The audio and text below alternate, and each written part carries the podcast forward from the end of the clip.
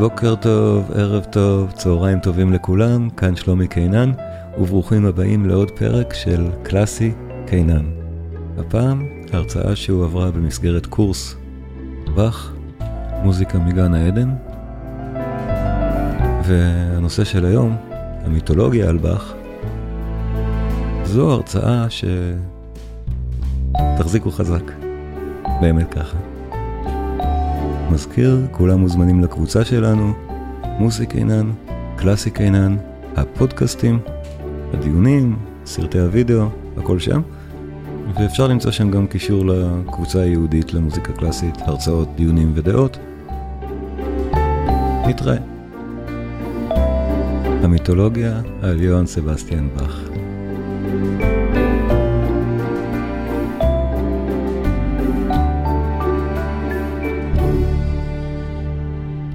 היום כל, כל פרט ניסוח הוא חשוב, אתם מכירים את הביטוי פייק ניוז? נכון? זה ביטוי שיש אותו המון היום, בכל הקשר, כי כולם מהקורונה כבר לא מבינים מי אומר את האמת ומי לא. אז פייק ניוז נהיה מין... אז תראו, פייק ניוז לא המצאה מודרנית. גם באך הוא פייק ניוז. לכן, כל מילה פה חשובה מעכשיו. Uh, תראו, uh, התוכן של היום, המיתוס מול המציאות. אתם מצליחים לקרוא, להגדיל את זה? זה טוב? המיתוס מול המציאות. האם באמת עטפו דגים בניירות התווים של באך לאחר מותו? איך התקבלה במציאות המוזיקה של באך, עוד בחייו ובתקופתו? עכשיו, זה, זה טקסט שהוא מעט מתריס. תגידו, באמת עטפו דגים בניירות התווים של באך לאחר מותו? מי, מי חושב שכן, שירים יד? כאילו... אז למה חושבים שכן? בואו נגיד, זה לא מוזר, שמעתם על זה, נכון? כולם שמעו על זה פעם, איפשהו, שעטפו דגים בניירות של באך. איכשהו שמעו על זה.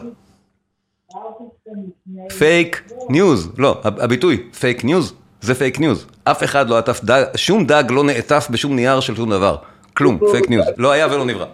הלאה. מה? אני קורא לזה אגדה אורבנית. אני קורא לזה פייק ניוז. אז כן. אז זה... מי עדיין מדבר? כן. מה? רק מילה. כן, מילה. פייק ניוז וכולי, במוזיקה וגם בכל דבר אחר.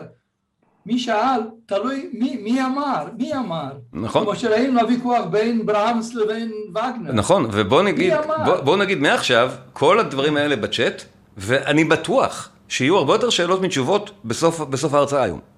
אני כבר אומר לכם, זה, אני רק התחלתי, בסדר? אז יאללה, בואו, לכבות מיקרופונים. אני גם צריך להיות, מטבע הדברים, מאוד מרוכז פה. כי אני עושה מחקר מול העיניים שלכם. אמרנו, עטפו דגים? לא. איך התקבלה המוזיקה במציאות? זה מאוד מעניין. איך התקבלה לדעתנו המוזיקה במציאות? אבל גם בואו נזכור למה בכלל חשבנו שעטפו בדגים. לא סתם, אנחנו חושבים את זה. אבל אני רוצה, בואו נשמע קצת מוזיקה קודם כל, כי כבר לא שמענו מוזיקה המון זמן ואנחנו רק מדברים, וחייבים לשמוע מוזיקה. אבל זה גם קשור. ג'וני אליוט גרנינר, מנצח נהדר, שהוציא ספר מעולה ב-2015, שנקרא Bach Music in the Castle of Heaven, מחזור הקנטטות של גרדינר, מחזור נפלא, נדבר על הקנטטות עוד מעט היום.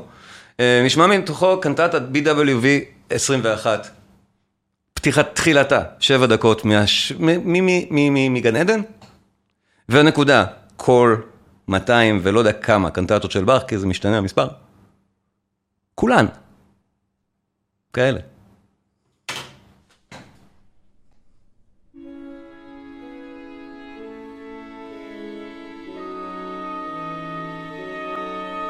אני אראה את העטיפה.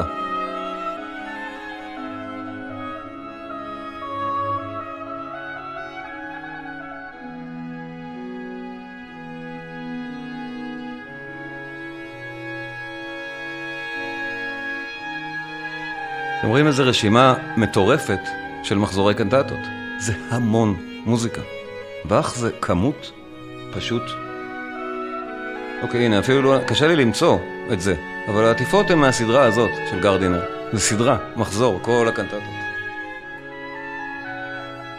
כולן מוקלטות, כל אה, ווליום מוקלט במקום אחר, עם כוחות אחרים, מקהלה אחרת, הכל אחר.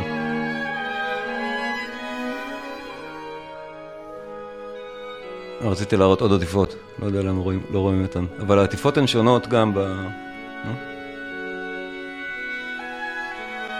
העטיפות הן שונות גם מכל, מכל מחזור למחזור. נהדר, המוזיקה הזאת, וואו.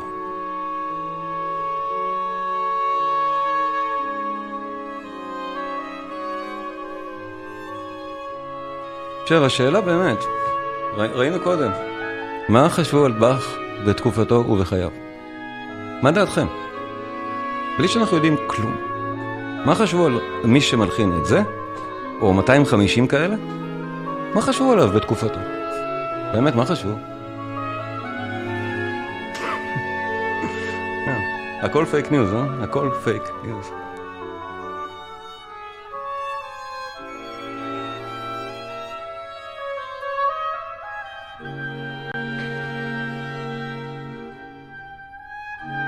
וזה כל, בסך הכל הפתיחה של הקנטטה, עוד לא התחלנו, נכון?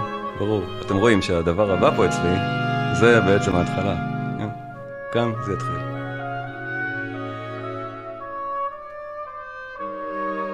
עכשיו, זה, זה ייכנס, אין מה לעשות, התכנים שדיברנו עליהם קודם, בהתחלה, ייכנסו להרצאה של היום. יש פה, יש פה, יש פה עניינים די, בואו נגיד, לא נעימים, היסטורית, שגרמו לנו לחשוב שבאך נעטפו בו דגים. זאת אומרת, זה לא סתם, באמת, יש, יש משהו מאחורי זה. ו, ויש נקודת, במקרה הזה, נקודה יהודית מאחורי זה. אז... אז טוב שזה פורום מצומצם, שלא עתיד להתלהם. איזה יופי, בואו נשמע את זה. מספר הקנטטה BWV 21. 21, זה מספרה. כמה זה יפה.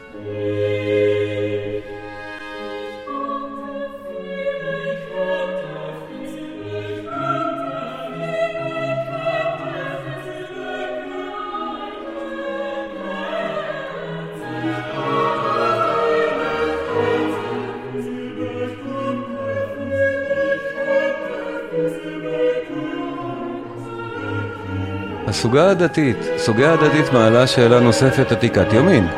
האם, האם היצירה האומנותית היא של היוצר, או שהיא עומדת בזכות עצמה לפרשנות של הצופה או המאזין? למה זה קשור לסוגיה הדתית? ואוקיי, אם זה קשור לסוגיה הדתית, אם זה אכן קשור לסוגיה הדתית, יש סיבה מצוינת שאני לא מקרין את הטקסט. אנחנו לא יודעים על מה זה מדבר, ועדיף שלא נדע. הנה, רצינו מוזיקה טהורה, קיבלנו. היא נפלאה בתור מוזיקה טהורה.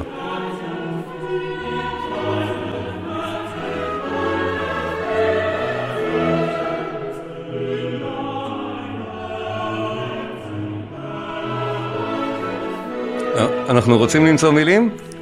כולם יכולים לחפש לבד את הטקסט בגוגל? בואו נחפש. BWV זה סתם תרגיל נחמד, כי המוזיקה הרבה יותר יפה מהמילים, לא משנה מה הן, זה באך. BWV 21, כל כך קל לי למצוא את זה. פשוט לחפש בגוגל. מה שאנחנו שומעים עכשיו מושר, זה זה.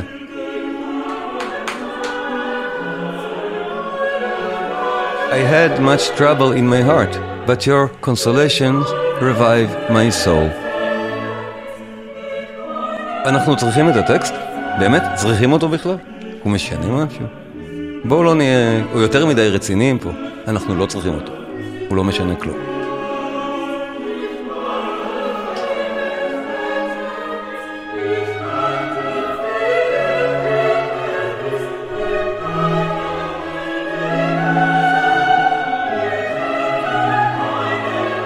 כן, זו יצירה חילונית. לא כל הקנטטות הן דווקא דתיות, אבל הרוב המכריע כן. והסיבה? למה הרוב המכריע של הקנטטות של באך הן כנסייתיות? יש לזה סיבה מעולה.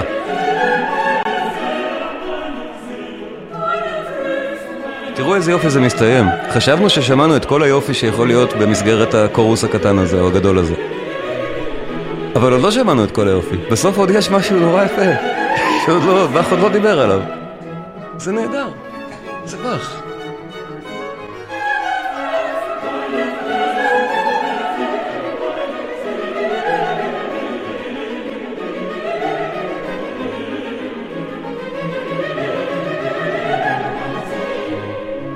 עדיין לא נגמר. מה זה? פתאום. מאיפה באת לי עכשיו? זה. איך? כמה זה יפה.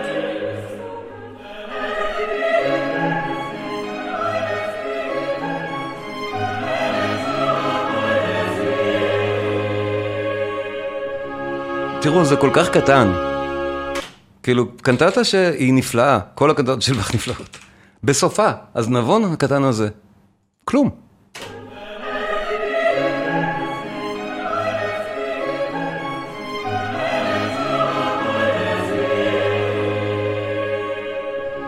אם אני קומפוזיטור, יש לי פה קורל שלם, שזאת פתיחתו.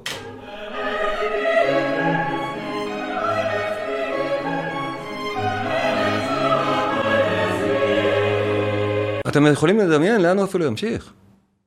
אבל זה הזנב של הזנב, של הקורל בקנטטה שדני ואני מכירים, ועכשיו גם אתם. דדי, נכון? 21 זה קנטטה. כן. אז המלצת השבוע, רוצו להקשיב לקנטטה 21 של באך. כן, זה... בטח. אבל אה, כן, כתבו, כתבו הרבה מאוד דברים שעיקרם הוא היחס בין באמת דתי או לא דתי. באך אכן היה דתי. אבל הנקודה של רוב הקנטטות שלו, או הרוב המכריע, שלא רק של הקנטטות, של האאוטפוט המוזיקלי בכללותו של באך, הרוב המכריע, הכוונה ל-95 אחוז, הוא בהקשר ליטורגי דתי. זה כי הוא עבד בכנסייה, לא קיבל ממנה משכורת. לא, כל מה שאתם כותבים שם שמקטין את מידת ייחוסו לכנסייה, לא. הוא היה הקנטור של סנט תומאס. הקנטור זה לא בדיוק אפילו מנהל מוזיקלי. סנט תומאס זה אחת משלוש הכנסיות הגדולות בלייפציג, שזה עיר אוניברסיטה ועיר כנסייתית מאוד גדולה בימי חייו של באך, עד 1750. ברור, וגם הרבה אחר כך, כן, זו עיר ענקית לייפציג, וגם אז הייתה עיר גדולה.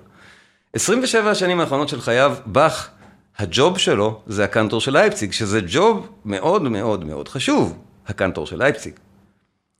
הכנסייה הגדולה בלייפציג היא כנסיית תומאס, שמטבע הדברים הוא הקנטור של אותה הכנסייה, בתור הכבוד הגדול שניתן לזה. עכשיו, הקנטור זה ג'וב עירוני בכלל. חזן. מה? זה... דני, סליחה? קנטור זה חזן. לא, זה המשמעות המילולית של קנטור. קנטור זה אדמיניסטרטור בכלל. קנטור זה ראש הישיבה, כאילו קשה נורא להבין את זה במושגים של היום. אבל באך מנהל את זה, הוא גם חייב ללמד תיאולוגיה אגב, הוא, חלק מהמחויבויות שלו כקנטור, כמה מגוחך שזה נשמע לנו היום, שיוהן סבסטיאן באך הגדול מלמד תיאולוגיה. כן, כי הוא הקנטור. זה ה... לא יודע, ה, הרבי? אני לא יודע אפילו מה המקבילה, שוב, אם אליעזר היה כאן היה עוזר לי, במקבילה החרדית בבני ברק.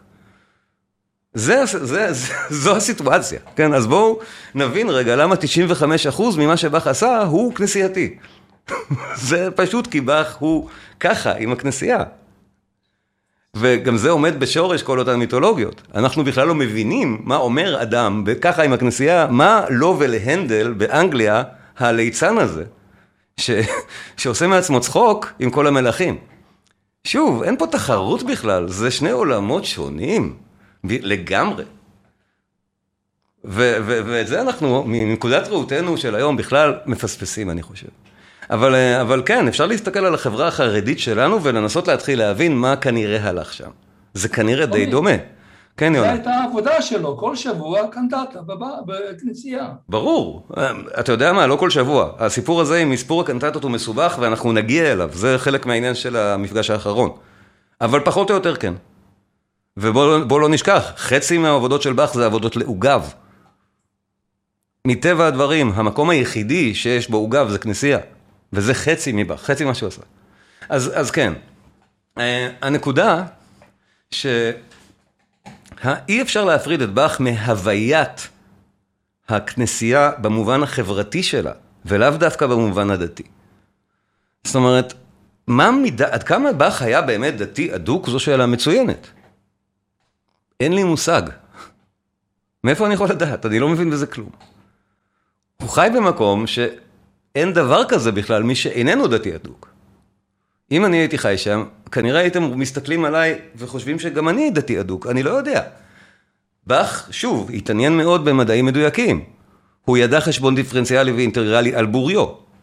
הוא היה מכוון העוגבים הבכיר בכל אירופה, פשוט כי הוא ידע את החשבון המאוד מסובך של אורכי צינורות.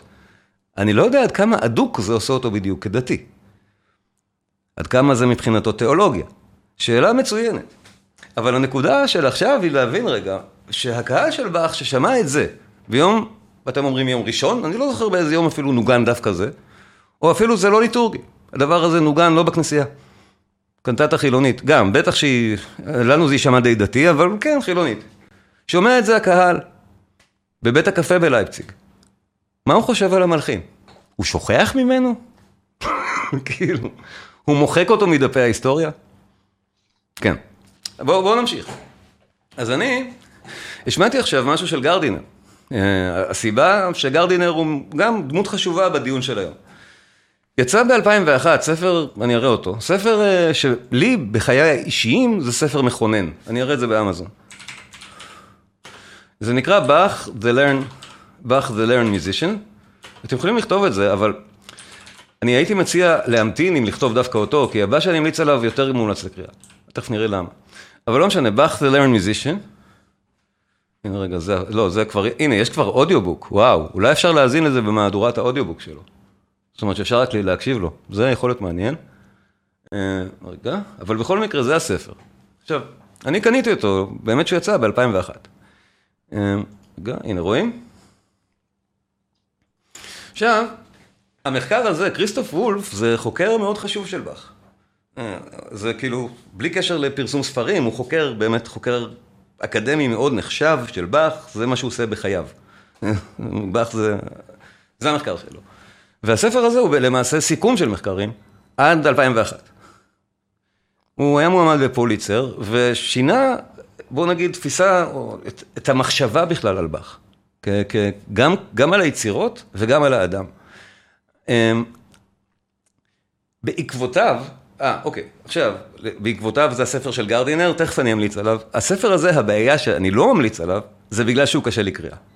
זה ספר שמיועד לי, למוזיקאים. הוא, יש בו המון תווים. זאת אומרת, אה, אני לא ממליץ, מי שלא קורא תווים פשוט ירגיש שהוא לא מבין מזה כלום. וזאת לא המטרה. המטרה היא כן, להביא נקודה די חשובה, ולכן מי שלא באמת מוזיקולוג נגיד, או יש לו איזושהי השכלה מוזיקלית, אני ממליץ שדווקא הספר הזה לא, והבא שאני אראה הוא כן. אבל אה, הנקודה המעניינת זה שהספר מתחיל, וזה מה שלי עשה, ברגע שקראתי אותו לפני 20 שנה, הוא מתחיל בציטוט, בציטוט שאני הראיתי אותו, זה הציטוט שאני פתחתי בקורס, שתיארתי את הקורס, זה הציטוט שהתחלתי בו. הציטוט הזה. זה, זה ציטוט מהספר. מה, ש, מה שניוטון היה כפילוסוף, ס, סבסטיאן באך היה כמוזיקאי. מי שאמר את זה, זה אחד בשם C.F. דניאל שוברט, זה לא המלחין שוברט, זה שוברט, והשנה היא 1784. עכשיו, אני באמת, אני, אני יודע מוזיקה מצוין, ואני מכיר מצוין היסטוריה של מוזיקה, וגם לפני 20 שנה הכרתי היסטוריה של מוזיקה מצוין, וגם לדעתי, באך היה מלחין שלא הוערך מספיק בימי חייו, זה היה מה שאני הבנתי תמיד. ולי מאוד הפתיעה הפסקה הזאת. למה היא מפתיעה? כי מה שניוטון היה, מי זה ניוטון? ניוטון זה אייזק ניוטון, לא פחות ולא יותר. אייזק ניוטון ב-1784 זה אלוהים חיים. זה האיש, מכל בחינה. ברור. לא קראו לזה פיזיקה, לא קראו לזה מתמטיקה, לא קראו לזה אופטיקה, זה נקרא פילוסופיה. מה שניוטון היה כפילוסוף, סבסטיאן באך היה כמוסיקאי. אין מחמאה גדולה שניתן לחלוק למישהו בכלל על משהו. כשהכוונה היא להגדיר את גאונותו. המחמאה הזאת ניתנה ב-1784, שזה שבע שנים לפני מותו של מוצרט. מוצרט עדיין חי? היידן עדיין חי.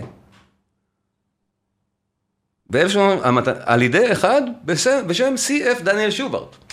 בואו נראה, מי זה C.F. דניאל שוברט? אולי זה סתם איזה מישהו, ולכן אף אחד לא ידע על באך. נכון? כי מי נותן לו מחמאות? בואו נחפש, ויקיפדיה. C.F. דניאל, הנה, חיפשתי עליו אתמול. אה, נעלם לי. דניאל, דניאל שוברט. אה? הנה, שוברט. יש כזה, וגם קל למצוא אותו. הוא הש... זה כבר אומר שהוא כנראה היה אדם משמעותי. אה, כן, האיש היה, מה הוא היה? כריסטיאן פרידריך, דניאל שוברט, נולד, אה, מעניין שהוא נפטר בדיוק בשנה של מוצרט, הוא נפטר ב-1791, זה בדיוק שנת הפטירה של מוצרט. was a German poet, organist, composer and journalist. Mm, לא סתם היה משורר, אורגניסט ומלחין, היה אפילו עיתונאי. זאת אומרת, דעתו הייתה נחשבת. אם הוא כתב את זה, קראו אותו. אה, כן, עד כדי כך היא נחשבה דעתו, שגם בסופו של דבר אסרו אותו שם על משהו. הנה, הוא נכנס לכלא בגלל זה. אז כן, עיתונאי מאוד חשוב, כתב כבר על באך בשנה, בתאריך המאוד מוקדם, 1784, שהוא גדול המוזיקאים, אי פעם. כבר בשנה הזאת זה כתוב. זה סופרלטיב שאין כמותו, נגיד ככה. אוקיי, מה? אני קורא את זה ומנסה להבין מה, מה הסיפור.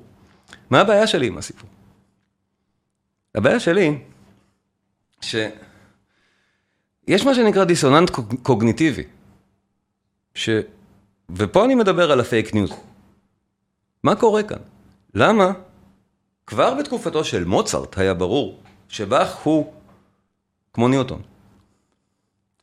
ואז הספר הבא שאמרתי, גרדינר, שזה הספר שאני כן ממליץ לקרוא. בואו בוא נמצא אותו. שמענו עכשיו את גרדינר מנצח על הקנטטה, אז כן, בואו נבין, גרדינר הוא סמכות כשמדובר בבאך. יונה, אם רוצה, יונה, בוא קח רגע את המיקרופון, ותספר לנו מה קרה לך כשאתה שמעת פעם ראשונה הקלטה של גרדינר. כן, זהו. אה, קודם כל, כששמעתי פעם ראשונה, הייתי מאוד מאוכזב. כי הייתי רגיל שביצועים של אה, אה, קלמפרר ושל קריין היו כאלה גרנדיוזיים, עם תזמ... ארבע, שתי תזמורות וארבע זמרים וכולי וכולי. ושמעתי את ההקלטות האלה הקטנות, שהייתי מזועזע, אבל אחרי זה שמתי לב כמה ההקלטה היא שקופה, כמה מבינים ושומעים כל דבר, מה שבהקלטות הגרנדיוזיות פחות זה בא לידי ביטוי. נכון. ועם הזמן עד היום לא, אני לא השתכנעתי, לא ירדתי מקלמפרר, לא ירדתי מקריה. יונה, זה, זה, זה סיפור אחר, זה לא לעכשיו. כאילו בוא נגיד, זה, האמת שזה קשור לזה, ותכף נדבר גם על זה, מזווית אחרת, אבל השוואות הביצועים עשינו פעם קודמת, ועוד נעשה. אבל אני, אני יודע שאתה מעדיף את אלו, כן. אני יודע, ולי, אני יודע, אני אומר, לי אין העדפה. אני אוהב גם את אלו וגם את אלו. אבל הנקודה הייתה, שהוא באמת היה מהפכני. יונה, סליחה, קטעתי אותך. סיים, אני מתנצל. כן, כן, זאת הגישה עד היום. עד היום אני מסתכל על ההקלטות של גרדינר, בעיקר שהן בווידאו, ורואים כל פתח של הזמר, איך שהוא מבטא את המילה. גרדינר היה מאוד קפדן, כמו שאתה אומר, הוא כתב ספרים על זה. נכון. הוא החזיק, החזיק איש שתיקן את השפה של הזמרים. נכון. שיבטאו, שהכל יהיה ממש בצורה הכי מדויקת, גם מבחינת מילולית, וכמובן מבחינה מוזיקלית. הוא מנצח ענק בעיניי. דרך אגב, גרדינר... ופרשן נפלא של באך, כן. גרדינר הוא ראשון שהקליט את כל ה-200, כמו שאתה אומר, קנטטות של באך, אחרי שקודם היה רק אחד. רילינג היה ראשון. קרל ריכטר. לא, רילינג הקליט את כולן, אני חושב. ריכטר, ריכטר. לא, לא, רילינג כל הקנטטות, אני חושב שזה רילינג, אבל זה לא ממש משנה. לא, לא, לא, בשנות ה-70 היה קרל... דני מנסה להגיד משהו והוא במיוט. אוקיי. ריכטר הקליט, באמת הוא הקליט הרבה מאוד קנטטות, אבל לא הקליט cycle שלם של כולם. רילינג כן היה הראשון שעשה את הכל. אוקיי. כולם באמת. זה לא כל כך משנה, בואו נחזור לדיון של היום. אבל תודה, תודה, יונה, תודה רבה. אתה צודק, ההתרשמות של יונה מגרדינר היא מובנת, כי גרדינר הוא הראשון, או הראשון שהקליט את זה והביא את זה למיינסטרים, הביא את זה אלינו, לכל הקהל, את ה- להקליט את זה לפי מה שנקרא HIP, Historical Informed Performance. הקלטות מודעות היסטורית, אין לי, אני לא יודע איך לתרגם את זה יותר טוב, אבל uh, הוא היה מחלוצי הדבר הזה. והוא הוציא את הספר, שזה ספר שבאמת מומלץ לקריאה. זה בעצם מין פרשנות שלו. הספר הזה מאוד מומלץ, בגלל, ש...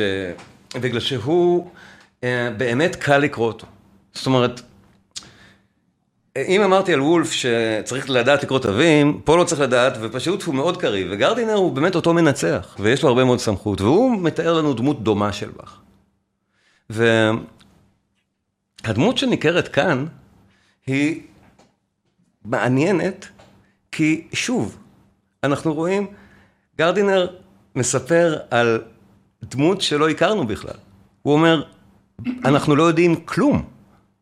אין לנו שום דבר שבאך כתב לאף אחד.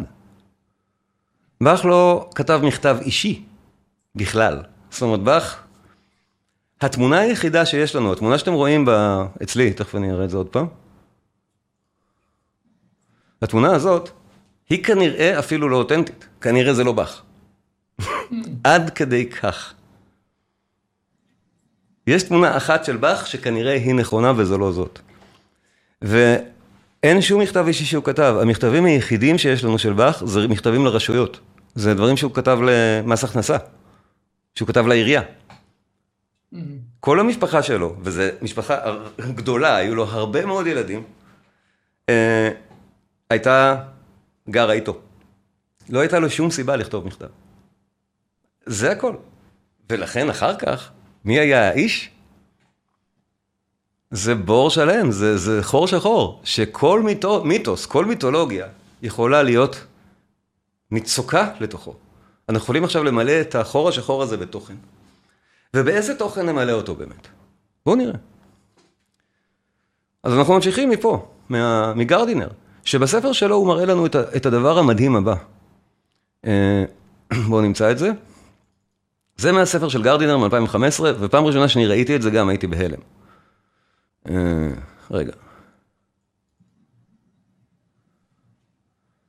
את זה. אה, להקריא מה כתוב פה? או שהם מצליחים לקרוא?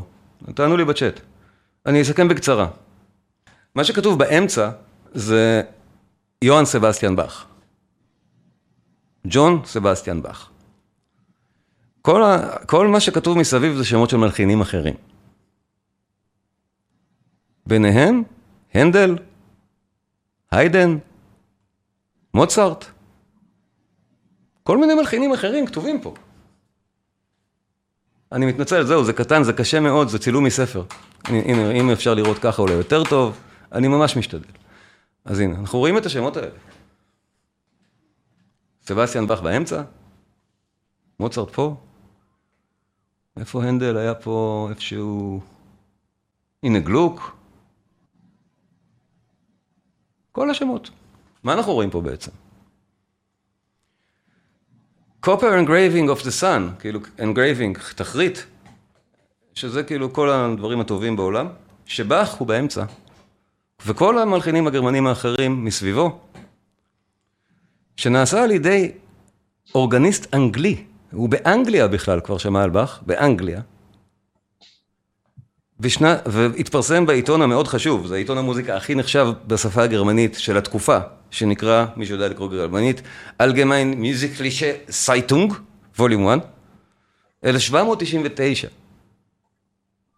אנחנו עוד לא בשנת 1800, מוצרט נפטר לפני שבע שנים, שמונה שנים. כבר אז, ברור שבאך באמצע. וכבר אז היידן, כתוב כאן, היידן עוד חי, ואומר, ברור שזה נכון. הוא לא מתעצבן, אף אחד לא כותב מכתבים למערכת שהדבר הזה לא נכון. באך הוא סופרסטאר אירופאי בשנת 1800. כשבטהובן בשיאו, באך הוא סופרסטאר. ברור. ועכשיו הדיסוננס הקוגניטיבי. ויקיפדיה בעברית, בואו נחפש את כנסיית תומאס.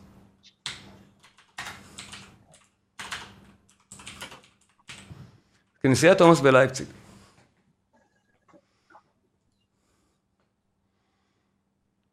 עכשיו תראו, הערך על באך עצמו הוא בדיוק באותה צורה, זאת אומרת, אני פשוט, זה הרבה יותר קל למצוא את זה בכנסיית תומאס, כי פה זה מדבר רק על זה. אז קודם כל, באך, מאיזושהי סיבה הם חושבים שהוא לא היה מפורסם בחייו. אוקיי, האמת שלא דיברתי על חייו פה, אבל, אבל נדבר תכף על חייו. אבל, אבל אוקיי, זה לא משנה. פליקס מנדלסון חיפש בארכיון של כנסיית תומאס, מצא את התווים של מתאוס פסיון ונפעם. הוא ניצח על היצירה בברלין ב-1829, ומאז התפרסם באך בכל אירופה. אני מבין ש-1829 זה הרבה אחרי 1799, שלפי מיטב הבנתי כבר אז באך היה מפורסם. fake news. דיסוננט קוגניטיבי. למה? יכול להיות שבגלל זה אנחנו חושבים שעטפו דגים במוזיקה של באך? יכול להיות שפה קבור הכלב הזה? וואי, איזה רעש. בואו נסגור, בוא נסגור מיקרופונים. אני אסגור לכם, סליחה. או שמי שרעש ממנו יודע איך לסגור? יפי. אה, אז, אז כן, לדעתי פה, פה מתחיל העניין. יש, באמת מנדלסון אכן. כל הסיפור הוא חצי נכון. הוא באמת חצי נכון. אבל עכשיו בואו נעשה הפסקה לעוד מוזיקה. כי צריך, נכון? אני דיברתי המון שוב, ומן הראוי לשמוע, לשמוע עוד קצת מוזיקה נהדרת של באך. אז אה, של באך ושל אחרים, כי האמת שיש לבאך די הרבה מושפעים מכל מיני סוגים. והנקודה היום, באך היה מפורסם או לא היה מפורסם באמת, מוצרט. המיסה בדו מינור, יצירה נפלאה של מוצרט, לא גמורה. מוצרט לא סיים יצירות דתיות.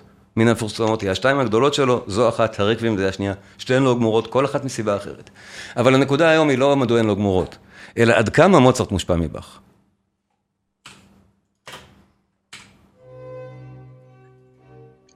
אם לא הייתי אומר לכם מוצרט, הייתם פה אולי קצת לא בטוחים מי זה. התזמור הוא מוצרט, האווירה היא באך.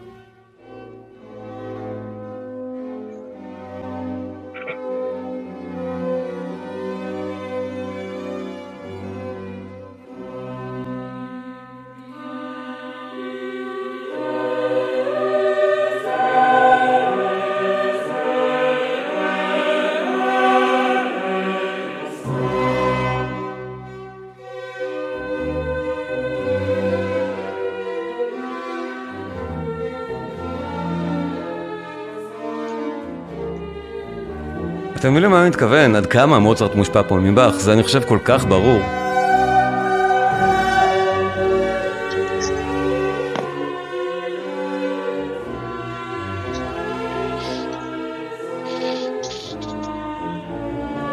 בואו נראה גם את הביצוע הזה, את ההקלטה הזאת, הקלטה נהדרת בעיניי, אני אמצא אותה, נראה אותה.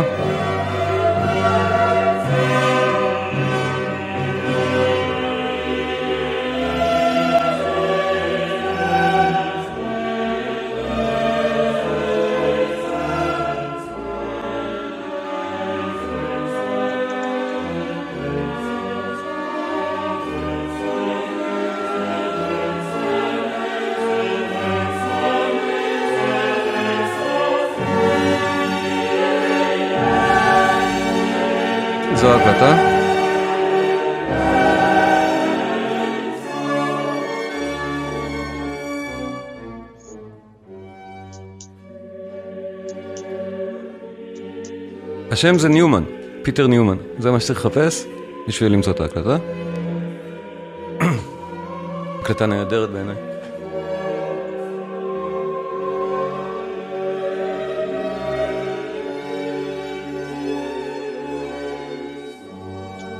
אמרת שאלה, מה אתה מבין ניוטון כפילוסוף? זו שאלה מעניינת, שאולי אחרי ההרצאה, בדיון אנחנו נדבר עליה קצת, כי אני בטוח שאני לא מבין מספיק, האמת. ואני די משוכנע שיהיה מי שיכול להסביר לי את זה. אבל שימו לב, פה אנחנו עברנו פתאום, במעבר אחד, למוצרט מנגן את מוצרט. זה כבר לא נשמע כמו באך. זה כבר נשמע כמו קטע אופראי. עכשיו, השירה מיועדת לאשתו, לקונסטנציה, היצירה הזאת נכתבה עבורה, שהיא תשאיר את זה.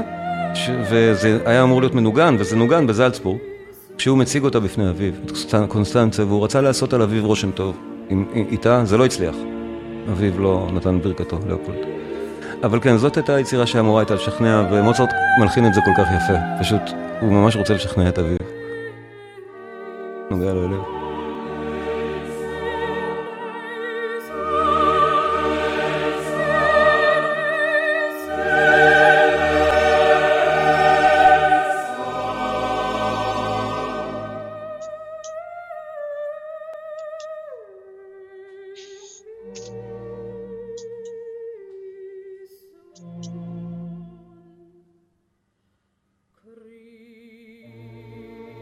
כן, זה מה שאמרתי. סר אייזק ניוטון, נכון. ולכן קראו לזה פילוסוף פעם, כי לא היו את המילים האלה. פשוט, כך זה נקרא. עכשיו, אם חשבנו שעד עכשיו זה היה יפהפה, תראו מה קורה מעכשיו. זה מוצרט, הוא עוד לא סיים בשיא אופיו ב... בקריה הזאת. העלייה חזרה עכשיו. זה כל כך יפה.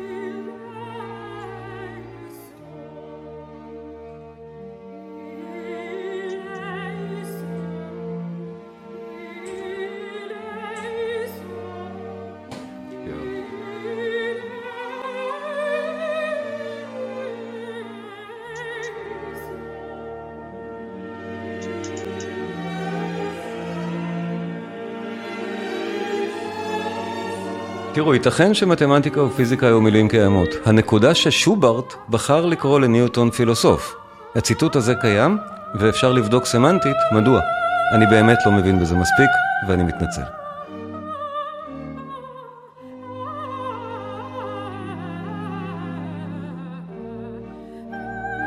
בעיני שוברט, ניוטון היה פילוסוף.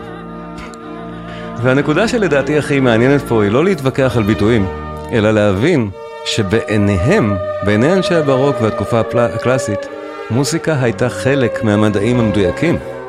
לא משנה איך קראו לזה, פילוסופיה, מתמטיקה, פיזיקה. מוזיקה ומתמטיקה, פיזיקה וניוטון הם היבטים של אותו המדע. זה מאוד מעניין כשלעצמו טובים. וחזרנו לבאך, פתאום חזרנו לבאך, נכון? לקורל ברוקי, נהדר.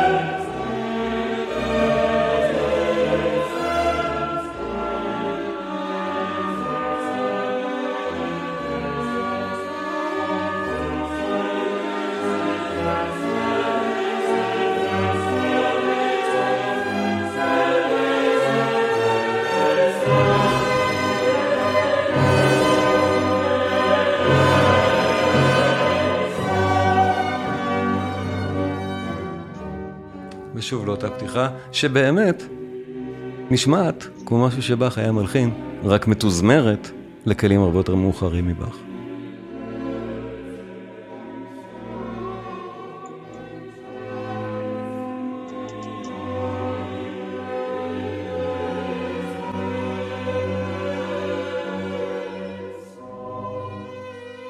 המיסה בדומינור של באך, של מוצרט, מי שלא מכיר בקהל, בקהלי היום, עוד יצירה כל כך מומלצת. שלא מכיר אותה ואוהב את הרקבים, הוא אוהב את מוצרט, אוהב מוזיקה. כן. כן. בכל מקרה, מוצרט אכן הוא מגד... אחד מגדולי המושפעים מבאך. הנקודה, האנקדוטה ההיסטורית, או לא אנקדוטה, הקטע המוזר עם מנדלסון והמאפיה היהודית, נגיד ככה, שבגללם בעצם, בגלל הרצון של, של יהודי אירופה במאה ה-19 להיות, אה, להיות בסדר, זה, הרצון הזה הוא רצון שהיה כנה, ברור. מנדלסון עצמו אפילו לא יהודי, הוא יהודי מומר. הוא הנין של משה מנדלסון, המפורסם.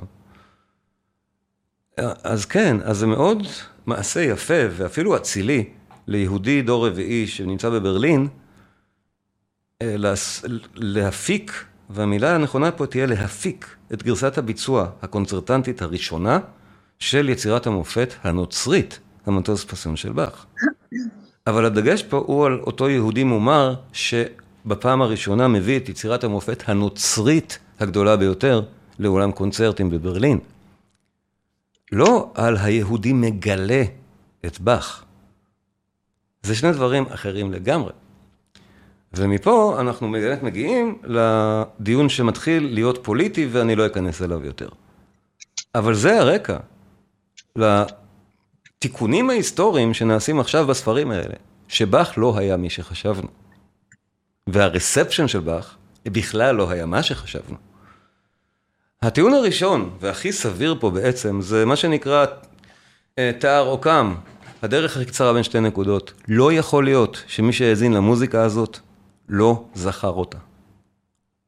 התעלם ממנה. קבר אותה. זה הגיע עד לפרידריך הגדול, והמוזיקה נקברה? אם זה באמת קרה, לזה אין אח ורע בתולדות האומנות. שאומן כל כך חשוב נעלם. זה לא קרה אף פעם. אז ודאי שאף אחד לא יחיה את, העול... את האומן הענק שמעולם לא נעלם. fake news. אם תרצו, אולי קשור למשהו שקורה היום. אבל בכל מקרה, מוצרט עצמו היה כל כך אה, מושפע מבאך, כי במציאות רוחו הענקית של באך כבר שרתה על מוצרט. לקח לזה קצת זמן. אירופה היא מקום גדול כשמדובר בברוק ובתקופה הקלאסית, לוקח זמן לדברים להגיע. ווינה הדרומית מאוד מרוחקת מלייפציג, וזה הגיע, המוזיקה של באך הגיעה למוצרט דרך אמסטרדם בכלל, הצפונית. זאת אומרת, זה קודם הגיע לאמסטרדם, בתפוצה המקומית, ואחר כך משם נדדה לווינה דרך השגריר ון סוויטן, שגריר של האימפריה האבסבורגית באמסטרדם. הוא הביא את זה למוצרט והיידן, את המוזיקה של באך. מוצרט פשוט היה בהלם מוחלט, הוא כתב, יש מכתבים שלו לאביו, שהוא פשוט כותב באותה תקופה מה קרה לו כשהוא נתקל במוזיקה של באך, ומה שמענו עכשיו זה התוצאה של זה. המיסה בדו מינור זה התוצאה של שנה של מוצרט הכיר את באך, הבין מי זה באך, למד את באך לעומק כמו שמוצרט היה יודע ללמוד, ובסוף מפיק את אותה מיסה בדו מינור, שהיא פשוט מיישמת את מה שהוא למד. אבל פה מוצרט עדיין לא מיישם את זה, מה, ש... מה שציינתי כמה מקומות, זה נשמע אה, לא חלק. יש חלק שהוא כאילו הולך לברוק באך, חלק מוצרט ממש, ממש אה, אופרה. עוד פעם, זה עוד לא מה שנקרא לגמרי אסימילייטד, לגמרי בתוך הסגנון, את זה מוצרט עושה אחר כך. אבל דברים יותר קיצוניים, למשל. הקטע הזה, לא מפורסם, אבל לדעתי מקסים. הדאג'ו ופוגה, כחל 546 לשלישיית מיתרים. אני, אם אני לא אומר לכם שזה מוצרט, אתם בטוחים שזה באך. שוב.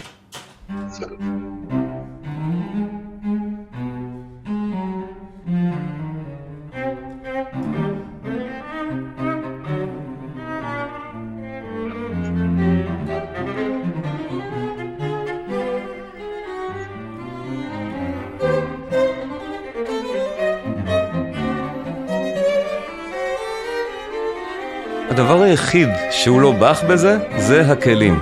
באך לא כתב לשלישיית מיתרים מהסוג הזה מעודו, כי כלים כאלה בכלל לא היו קיימים.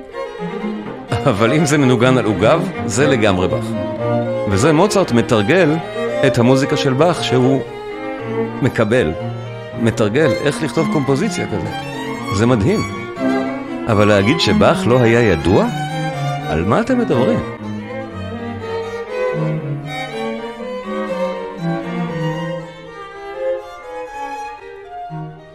מוצרט, הוא גאון, אפילו בזה יש כל כך הרבה עומק, עומק. זה נהדר.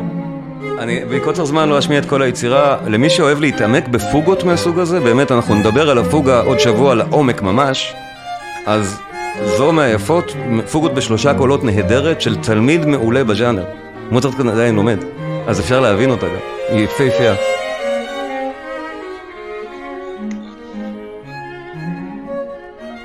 אבל אני נאלץ לעצור, באמת סלחו לי. Uh, זה היה הדאג'ו ופוגה כחל 546, מי שרוצה מוזמן למצוא את זה בספוטיפיי, בכל מקום אחר. ואני רציתי להשמיע עוד קצת השפעות מוצרטיות, uh, או איך מוצרט מושפע מבאך, בכל מיני דרכים, כי זה גם מוביל בסופו של דבר לבטהובן. הרי גם בטהובן מושפע מבאך, מאוד, הרבה יותר ממוצרט, או לא יודע, שניהם נורא מוש... מאוד מושפעים מבאך. אבל בטהובן הכיר את באך מגיל הרבה יותר צעיר, בטהובן מכיר את המוזיקה של באך מילדותו. מוצרט נחשף אליה רק על ידי אותו שגריר וון סוויטן. בטהובן מכיר אותה כי הוא למד אותה בפסנתר, הוא פשוט המורה שלו, נפה, לימד אותו בגיל, לא יודע, שמונה, את הפסנתר המושווה של באך. בטהובן מכיר את המוזיקה של באך, מההתחלה. אז בטח שבטהובן מושפע מלכתחילה מהמוזיקה של באך, ומפה באות כל הפוגות האלה, שמשובצות בעצם בכל יצירותיו הגדולות של בטהובן. בכל יצירה ענקית של בטהובן, אם זו סימפוניה או אם זו רביעיית מיתרים, אנחנו תמיד נשים לב לאותן פוגות. למה אנחנו תמיד שמים לב אליהן? כי זה באך נמצא אצל בטהובן. כל הפוגות האלה שלא צריכות להיות בתוך הז'אנר, נמצאות בכל היצירות של בטהובן. עד כדי כך הוא מחובר לבאך, ועד כדי כך אבסורד לומר שבאך לא היה מוכר לבטהובן. אבל, אבל כן, בכל מקרה, אה, עוד לפני בטהובן יש עוד קישור מאוד מאוד יפה דרך מוצרט. זאת אומרת שמוצרט, בחליל הקסם שלו, מת, מתקשר הוא בעצמו עם באך. בטהובן אחר כך מתקשר עם שניהם, גם עם מוצרט וגם עם, וגם עם באך. ובכמה וכמה מקומות. אני, אני אראה שיר, לינאז' אחד של זה. מה קורה עכשיו? באך, השפעת מוצרט והשפעת בטהובן. ותאמינו לי שנורא נחמד לראות עוד כמה כאלה, כי יש עוד כמה פרללים בין שלושת המלחינים, שפשוט אפשר יהיה בהזדמנות לבסס הרצאה שלמה על זה. בואו נראה את המקבילות. איפה בדיוק שלושתם ממש מתקשרים אחד עם השני. זה יפה יפה. הנה דוגמה אחת לזה. אה, חליל הקסם של מוצרט. מתחיל באופן מאוד מפורסם, באותה אוברטורה, באותה פתיחה, במי במול מז'ור. עכשיו, שום דבר פה הוא לא, הוא לא צריך, הוא לא כמו שהוא צריך להיות. קודם כל הסולם, מי במול מז'ור, דיברתי עליו כבר באחת ההרצאות, אולי אתם זוכרים, סולם מאוד חריג. זה סולם עם שלושה במולים, שמכל מיני טעמים היה קשה לנגינה. אז, אה, אז לכן בתקופתו של מוצרט עדיין לא כל כך ניגנו, אין אף אופרה שנפתחת בסולם הזה, אבל לכן הוא גם, יש לו המון, הוא כשלעצמו סוג של תמרור, בגלל ששום דבר אף פעם לא נכתב במימול מז'ור, כששומעים את זה בחליל הקסם, מניחים שמוצרט רוצה להגיד משהו, ואכן הוא אומר. יש לו עניין במספר שלוש, באופרה, לא חשוב למה. אבל זה מתחיל בשלשות. אבל הוא כבר פה מתכתב עם באך. לבאך יש יצירה ענקית לעוגב, אחת מהגדולות ביותר, סנט אן, שמתחילה בדיוק בסולם הזה. עכשיו, מבחינת מוצרט, אותה סנט אן היא גם יצירה הירואית.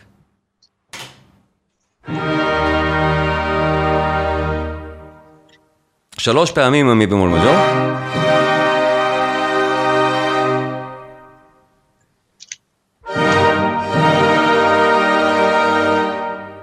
עכשיו, אתם לא, בינתיים אתם אומרים, אוקיי, הקשר לבאך פה הוא מאוד מאוד רופף, הוא בסך הכל ברמת הסולם, וזה נכון. בינתיים עוד אין שום דבר אחר, אבל הסולם בעצמו הוא רמז, אחד, רמז בודד קטן. עוד מעט יהיה רמז הרבה יותר גדול.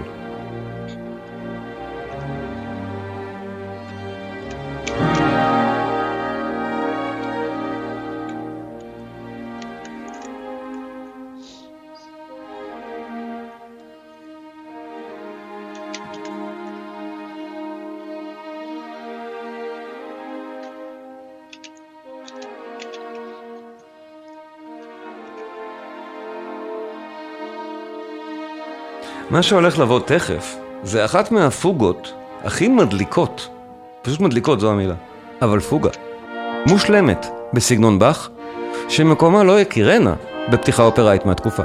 בטח שלא בפתיחה של זינגשפיל, שזה ז'אנר עוד יותר עממי מאופרה. או פוגה,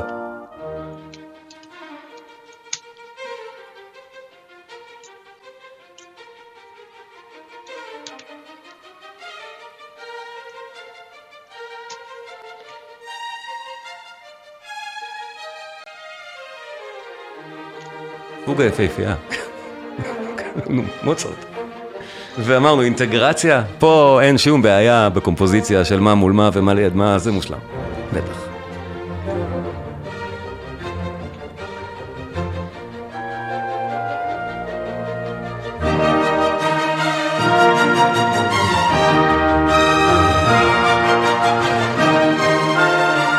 ועכשיו מוצרט נשמע כמו מוצרט, זה כבר לא פוגה, זה כבר לא פוגטו. אבל כן, הוא מתקשר פה נפלא עם יון סבסטיאן באך, וחלילה קסם מלא בהתייחסויות לבאך, מלא. פשוט צריך להקשיב לו באור הזה פעם. אה, איזיס ואוזיריס, מקוצר זמן נדלג, זה קורל מסגנונו של באך, לגמרי. שנשמע כמו קורל מהמטאוס, מתוזמר שונה. יודעים, יש לנו זמן, בואו נשמע את איזיס ואוזיריס. תחשבו רגע, זה כמעט ריצ'יטטיבי לזוכרי המטוס פסיון, ותחשבו שנייה, אם התזמור שונה, אם כלי התזמורת שונים, כמה זה יכול להיות באך.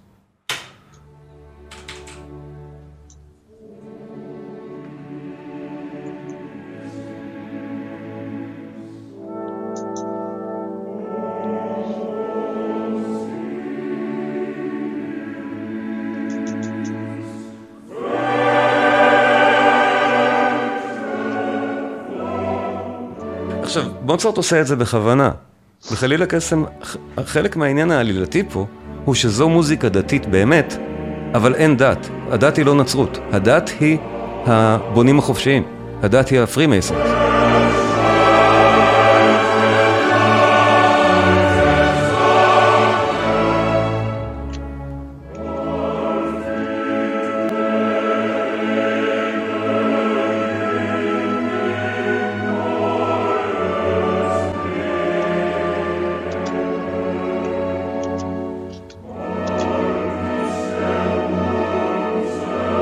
תעננו לי אם יש לכם זמן אחרי חמש, אחרי שש, כי אני מאחר טיפה פה היום. צר לי, התחלנו מאוחר. בסדר, אפשר לאחר בעשר דקות? מרשים לי? תודה רבה.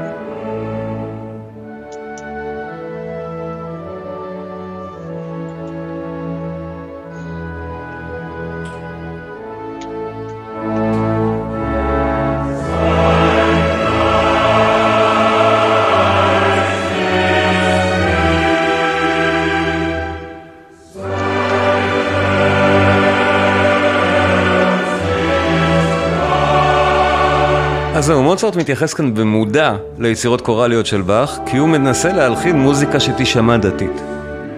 בהפוך על הפוך של היצירה כולה. יש פה סיבה לזה שהמוזיקה צריכה להישמע קדושה, או צריכה להישמע פרודיה על מוזיקה קדושה. נגיד ככה, זו אמורה להיות פרודיה על באך, לא במובן רע, אלא במובן עלילתי. ולכן, זו פרודיה על מוזיקה כנסייתית. אבל מה שזה לא יהיה, היצירה היא כל כך נפלאה, חלילה קסם, בלי קשר להיותה פרודיה על משהו, שאי אפשר להפסיק לשמוע את זה, כי זה מוצרט.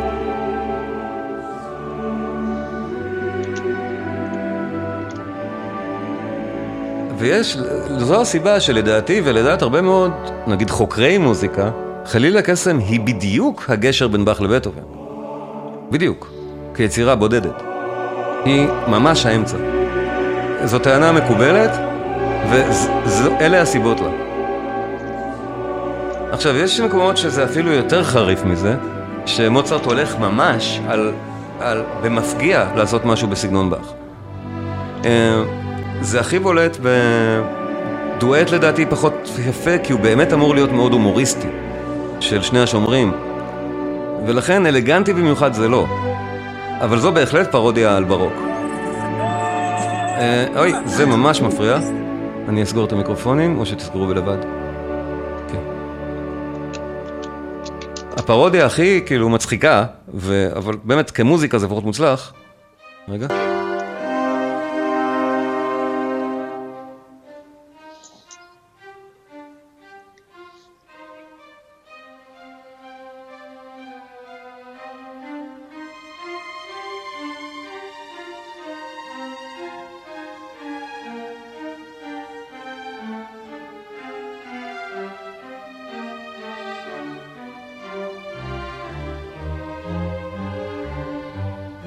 אז ברור, ההתייחסות פה כל כך, כל כך, בואו נגיד, בוטה. אבל מוצרט מתייחס פה לבאך באופן שמהקהל שלו, הקהל המיידי של היצירה הזאת, זה חומק לגמרי. הקהל בווינה, דווקא הקהל הזה, סביר מאוד שהוא עדיין לא מכיר את באך. נכון. הקהל של אלה שמקשיבים למוזיקה בגרמנית בווינה, זה הקהל של פשוטי העם, זה לא האליטיסטים. אז לא בטוח שהם אפילו מבינים על מי מוצרט צוחק. זה נהדר. הכל פה fake news. בכל מקרה, באך, בתוך חליל הקסם. ודוגמה נהדרת מפורסמת שמקשרת את זה לתשיעית של בטהובן, שהתשיעית של בטהובן עצמה, אוי, מי שכל הזמן עושה רעש, אנא לא לפתוח את המיקרופון, כי אני כל פעם סוגר אתכם מחדש. בסדר? תודה. אה, התשיעית של בטהובן, דיברנו עליה כבר, אני בטוח שראיתם, וגם אם לא ראיתם, אני לא אכנס אליה עכשיו שוב, כי היא מאוד, היא מדי מפורסמת. אין שום סיבה בפורום כזה להיכנס כרגע לתשיעית. אבל אלה, תתקנו אותי אם אני טועה. אה, אבל אני מניח שאתם מכירים את התשיעית. זו הנקודה. מי, ש... מי שכאן סביר שמכיר. הביצוע של חליל הקסם שאני משמיע ממנו זה קלמפרר. אה, כן, זה ביצוע נהדר לדעתי. אה, אבל הסיום של חליל הקסם, בטהובן מתייחס אליו בסיום, בפינאלה של התשיעית. הוא בנוי כמוהו. הפינאלה של התשיעית זה 30 דקות במקום שלוש, אבל זה בנוי בדיוק אותו דבר. רציטטיב, קורל, זה בנוי זהה. והבנייה פה היא של... מוצרט לוקח אותה מהמטוס פסיון בכלל. מבחינת מוצרט הוא מתייחס לבניית רציטטיב קורל מהמטוס. שוב, הלינאז' הזה עובר ושלושת המלחינים מודעים אחד למה השני עושה. בואו נשמע רגע את הפינאלה של חליל הקסם.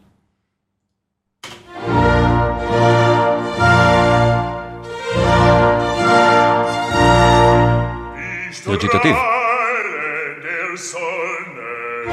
התשיעית של בטהובן.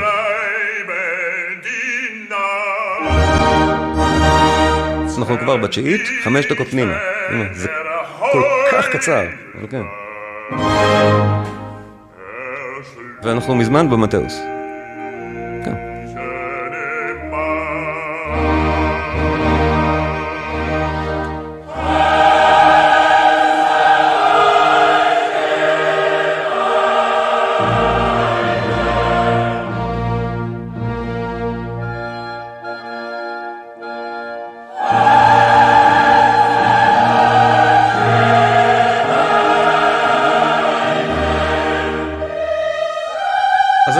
ברורה. ההשפעות לא נגמרות פה אבל. הסולם, אותו סולם מבמול, שגם בא באותו לינאז', בטהובן מתייחס אליו ברור ומפורסם בהירואיקה ולא בתשיעית דווקא.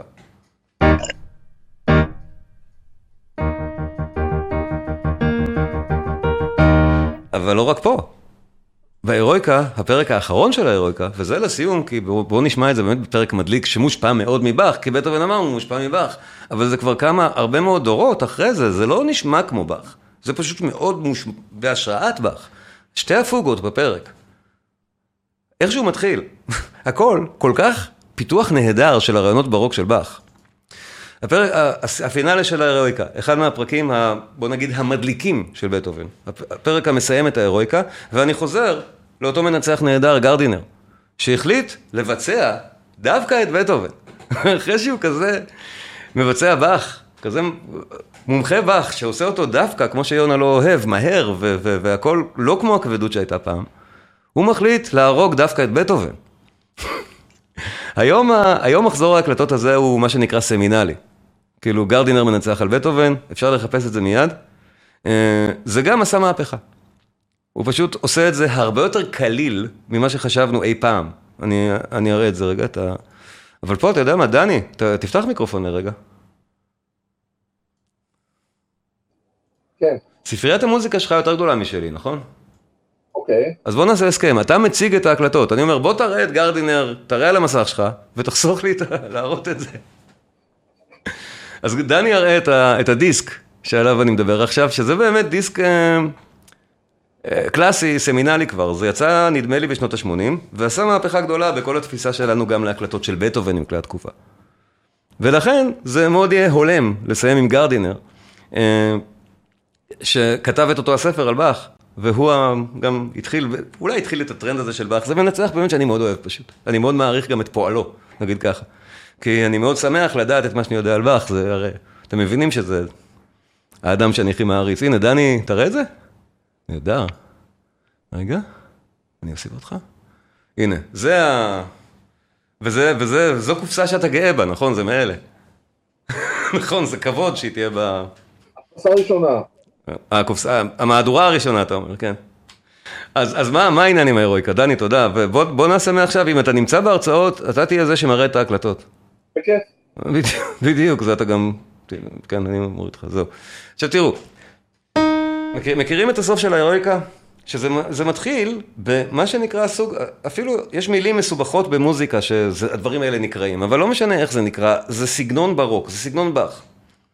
שיש קו אחד של בס, שהוא בכלל לא מגדיר אפילו מלודיה, והוא חוזר המון פעמים לכל האורך.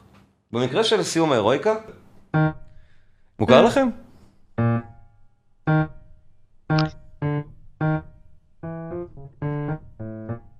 ואז...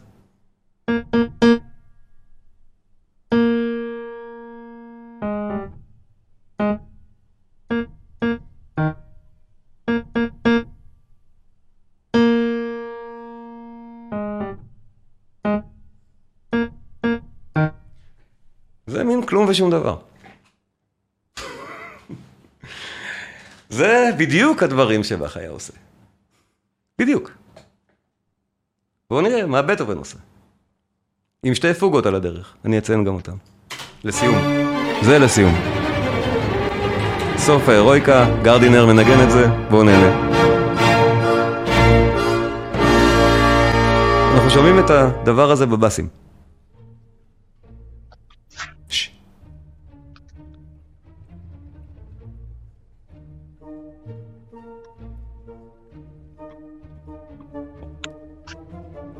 ואז?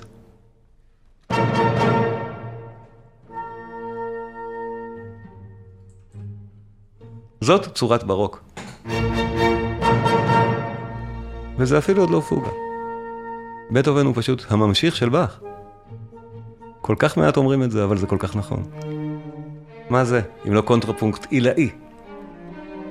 זה פשוט לא לכלים, זה לא לאורגן, זה לא לעוגב, זה לתזמורת. אבל זה באך.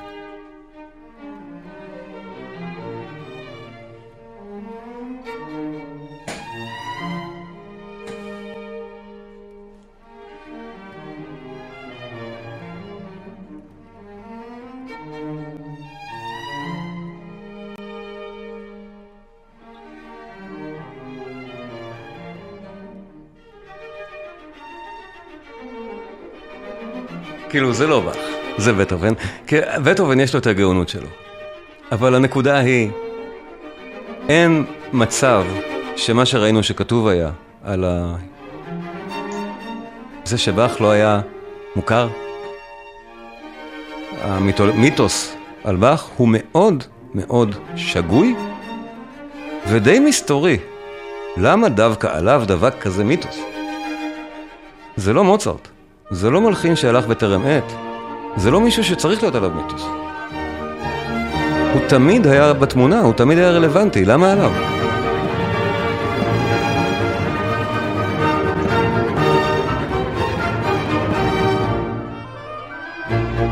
אנחנו עדיין במסגרת של אותה פסקליה, של אותו עניין שהתחיל את זה, נכון? ה...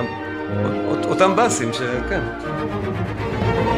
טה טה טה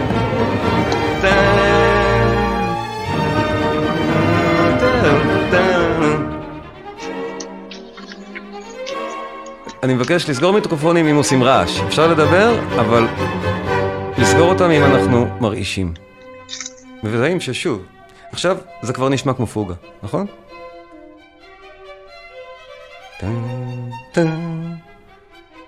בטהובן הולך מצורת ברוק אחת לשנייה, מפסקליה לפוגה.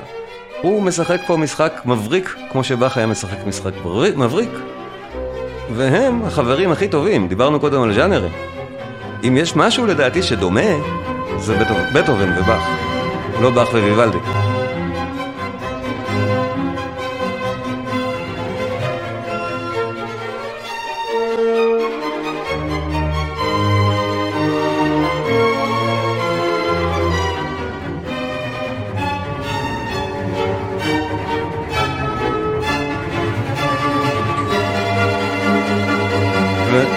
ההמצאה לא נגמרת פה, גם זה, כל פעם. ואנחנו עדיין עם ה...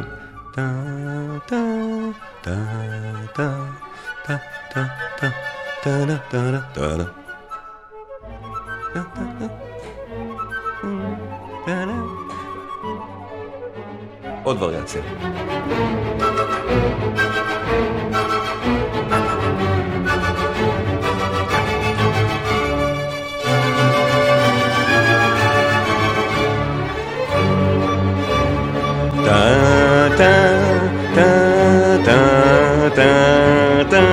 אנחנו באותן הולכות, הפעם במינור.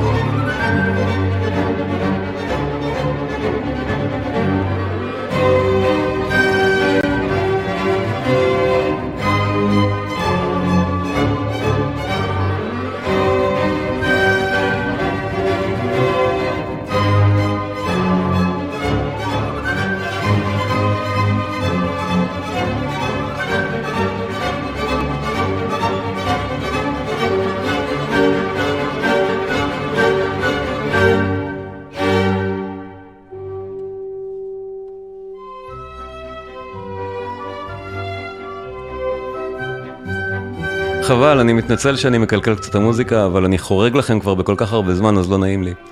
אמ, באך לא אמור להיות שנוי במחלוקת. זה נורא מוזר שזה ככה. אני מדבר לפעמים על וגנר, ברור למה חוסמים אותי כשאני אומר את זה.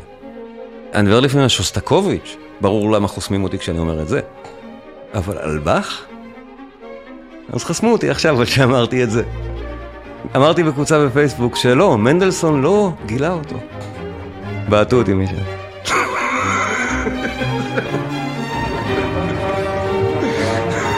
הנה, בואו נאזין לבטהובן. קצת היגיון בשיגעון. בואו נשמע מוזיקה.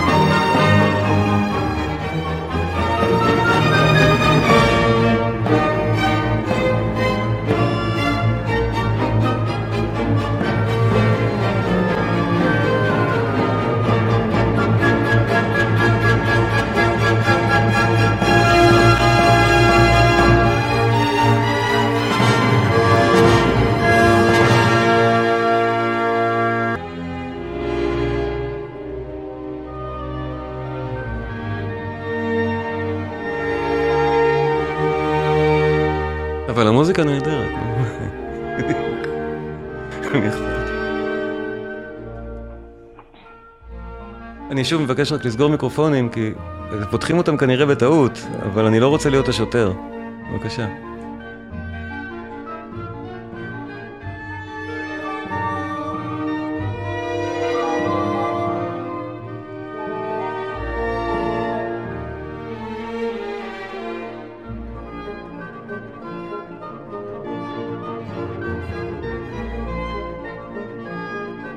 אוקיי, אז שרה, אם לא התכוונת להעליב, נהדר, אני שמח שנהנית, ולכן אני שמח אם תישארי, ולא תעזבי את הקורס. אני יודע, באך זה קורס שלם על מלחין אחד, זה הרבה יותר כבד, אין מה לעשות, זה חייב להיות כבד. תודה שרה, אני מתנצל, זה אני. אני לפעמים מעט אירוני מדי.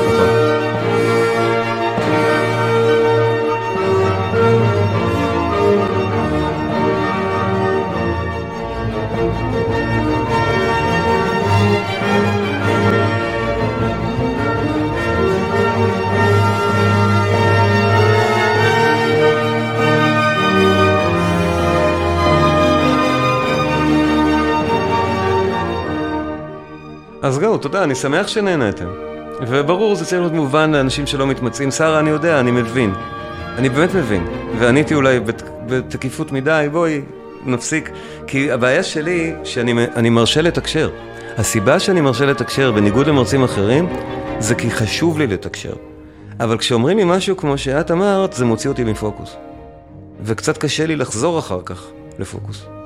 ולכן, אנא התחשבו גם בי, זו קבוצה קטנה ואני יכול לבקש את זה. דברים מהסוג הזה, אני מתנצל, ואם נגיד לא הבנת מושג, סולם, אקורד, כן, אבל להגיד שההרצאה לא מובנית כשאני באמצעה,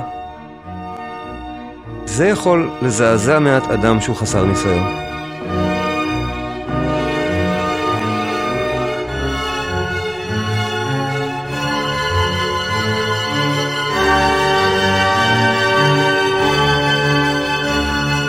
חיה שואלת, האם לא כדאי לצלול למים עמוקים יותר בהקשר של באך? אז קודם כל, זו, זו בדיוק הדילמה שאתם רואים אותה קוראים מול עיניכם עכשיו. למי להאזין? למי לשמוע? היותר עמוק? הפחות עמוק? לא, אנחנו נמשיך עם האמצע. אבל uh, מה שכן, uh, ההרצאה הבאה תהיה בהכרח עמוקה יותר. אומנות הפוגה.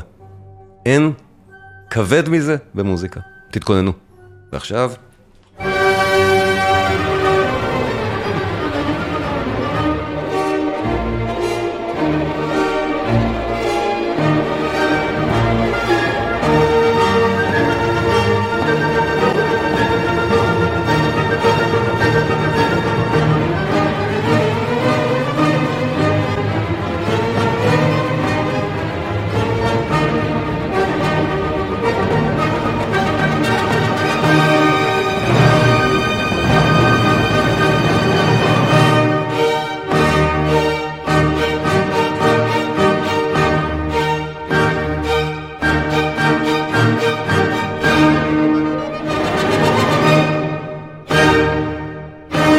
זה נהדר, וזה היה המקום לסיים, אבל עוד דבר קטן, אם אתם זוכרים, התחלתי את ההרצאה ולהגיד משהו על איך באך סיים יצירה.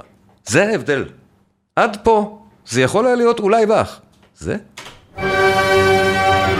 לא? זה לא קשור לבאך. זה לא שייך לשום דבר. זה לא אותו דבר, כי באך את היצירה הראשונה הזאת שהשמעתי, את ה-BWV הנפלאה, 21, הסיום הנפלא שלה, וזה הבדל מהותי בין המלחינים. אה, סליחה, מכאן, רגע.